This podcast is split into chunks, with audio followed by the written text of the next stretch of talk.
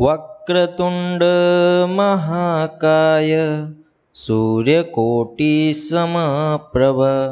निर्विघ्नं कुरु मे देव, सर्वकार्येषु सर्वदा। ॐ गं गणपते नमः। आखिर भगवान श्री कृष्ण और भगवान गणेश के बीच में क्या कनेक्शन है? इस एपिसोड में मैं आपको तीन ऐसे फैक्ट या यूँ कहिए तीन ऐसे स्टोरी को बताने वाला हूँ, शेयर करने वाला हूँ, जिससे आप खुद ही किसी ना किसी कंक्लूजन पे पहुँचेंगे। ठीक है? तो मैं शिवम उपाध्याय स्वागत करता हूँ आप सभी मेरे महान भाई और बहनों का एक बार फिर से आपके अपने इस चैनल वासुदेव सर्वमिति स्टोरीज को शुरू करने से पहले बस आपसे एक ही रिक्वेस्ट है कि अगर आप इस चैनल के सदस्य बन चुके हैं, इसको लाइक करते हैं एपिसोड को सुनते हैं तो प्लीज़ इस चैनल को सब्सक्राइब भी करिए और शेयर भी करिए। तो पहला फैक्ट ये है कि वृंदावन में भगवान श्री कृष्ण के जन्माष्टमी के अलावा गणेश चतुर्थी भी बहुत ही धूमधाम से मनाई जाती है। तो इससे क्या हम ये तर्क लगा सकते हैं कि भगवान श्री कृष्ण या गणेश जी में कुछ न कुछ कनेक्शन ज़रूर था? क्या भगवान श्री कृष्ण गणेश जी को अपना आराध्य मानते थे? या कुछ और बात थी? वैसे पहले फैक्ट से जुड़ा है दूसरा फैक्ट जो आपको चकित कर देगा।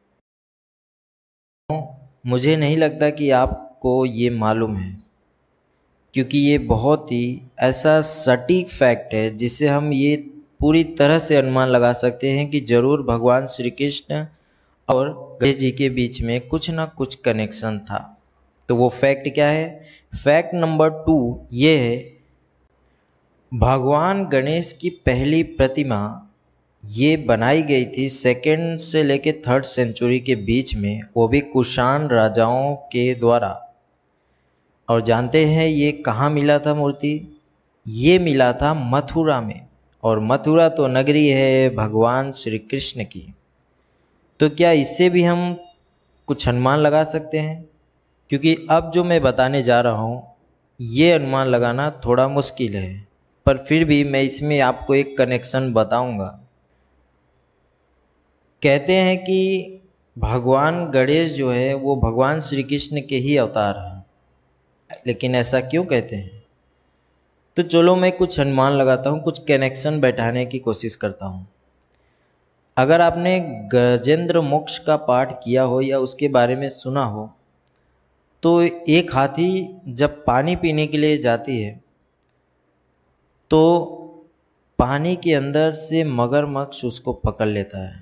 और मगरमच्छ उसे पकड़ के पानी में खींचते रहता है, खींचते रहता है।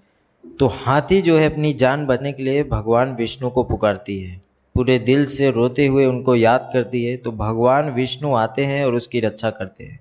और इसी पे बना है गजेंद्र मोक्ष। तो ध्यान देना, अपने इसमें हाथी है। अब दूसरी कहानी पे जब भोलेनाथ ने गणेश जी के सर को काटा तो उसके बाद उन्हें एक नए सर की तलाश थी। तो उन्होंने अपने गणों को भेजा और गणों ने जब पता लगाया या ढूंढा तो उन्हें हाथी का, हाथी सबसे पहले मिला। तो उन्होंने हाथी के बच्चे का वो सर लेके आया और भगवान शिव, जो पहले सर्जियन थे, उन्होंने भगवान गणेश के नए सर को, यानी कि हाथी के सर को लगाया। तो इस तरह से हम ये कनेक्शन बैठा सकते हैं। या शायद इसीलिए कहा जाता होगा कि भगवान विष्णु के अवतार भगवान श्री कृष्ण है और भगवान श्री कृष्ण के ही अवतार गणेश जी हैं। तो आखिर सच में क्या कनेक्शन है? तो ये तो नहीं बता सकते। लेकिन भगवान गणेश जी ने जब चंद्रमा को श्राप दिया कि इस तिथि को या के दिन, अगर कोई चंद्रमा का दर्शन करेगा, चंद्रमा को देखेगा तो उसे भी कलंक लगेगा। और इत्तेफाक से भगवान श्री कृष्ण को भी एक बार कलंक लगा था सेमंतक मणि के लिए। तो ये भी एक कनेक्शन है दोनों के बीच में।